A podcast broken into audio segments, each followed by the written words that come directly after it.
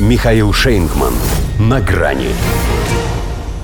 Или хан, или хана. Суд Исламабада освободил экс-премьера под залог. Здравствуйте. На грани. Вообще Фемида здесь девушка пусть и независимая, но с пониманием. Поэтому, как правило, закрывает глаза и на властный произвол тоже, если это необходимо для дела.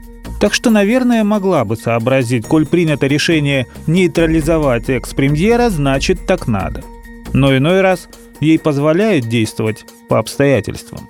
А сейчас в Пакистане слишком горячо. С десяток убитых, сотни раненых, тысячи задержанных, однако силовики все равно не справляются. Вот и появился заказ на то, чтобы попытаться немного охладить пыл. Именно так, а не совсем погасить пожар. Иначе Верховный суд освободил бы Имрана Хана не только под залог, но и в принципе.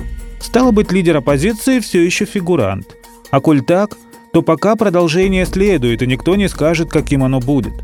Очевидно только, что обвинение в коррупции – это лишь предлог для расправы, которым власти и воспользоваться-то как следует не смогли.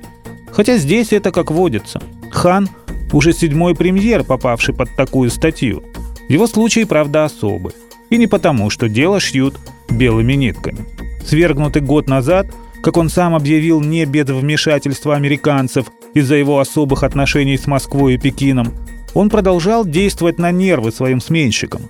Авторитетный, харизматичный, несгибаемый и все еще самый рейтинговый.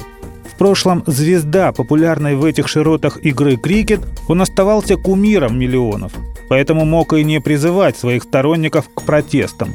Им хватило кадров его задержания, чтобы даже не досмотрев их до конца, схватить, что под руку попадется, и выбежать на улицу.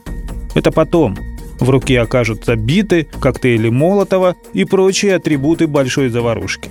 И хотя в Пакистане перевороты и бунты – это как за хлебом сходить, каждый раз выглядит как последний.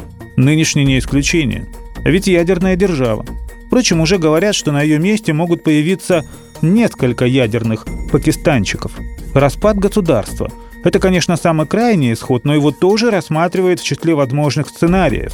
Все будет зависеть от того, как поведет себя армия. Войска уже введены во все крупные города и горячие точки. Но пока они больше сдерживают толпу, нежели расправляются с ней, на столе по-прежнему полный набор вариантов. Первый. Армия не вмешивается, что фактически ведет к отставке кабинета Шахбаза Шарифа. Второй, наиболее вероятный, она поддерживает правительство и подавляет беспорядки. Третий, сама берет власть. Есть, правда, и еще один, пока совсем не очевидный вариант. Коль не получилось взять хана без шума и пыли, его могут устранить другим путем. Заставить, то есть покинуть страну. И в этом смысле двусмысленность Верховного суда становится очень даже логичной. Фемида как бы слегка приотпускает вожжи, давая понять, что может позволить Имрану уйти, ведь вместе с ним исчезнет и повод для бунта. Она девушка хоть и независимая, но с пониманием. До свидания. На грани с Михаилом Шейнгманом.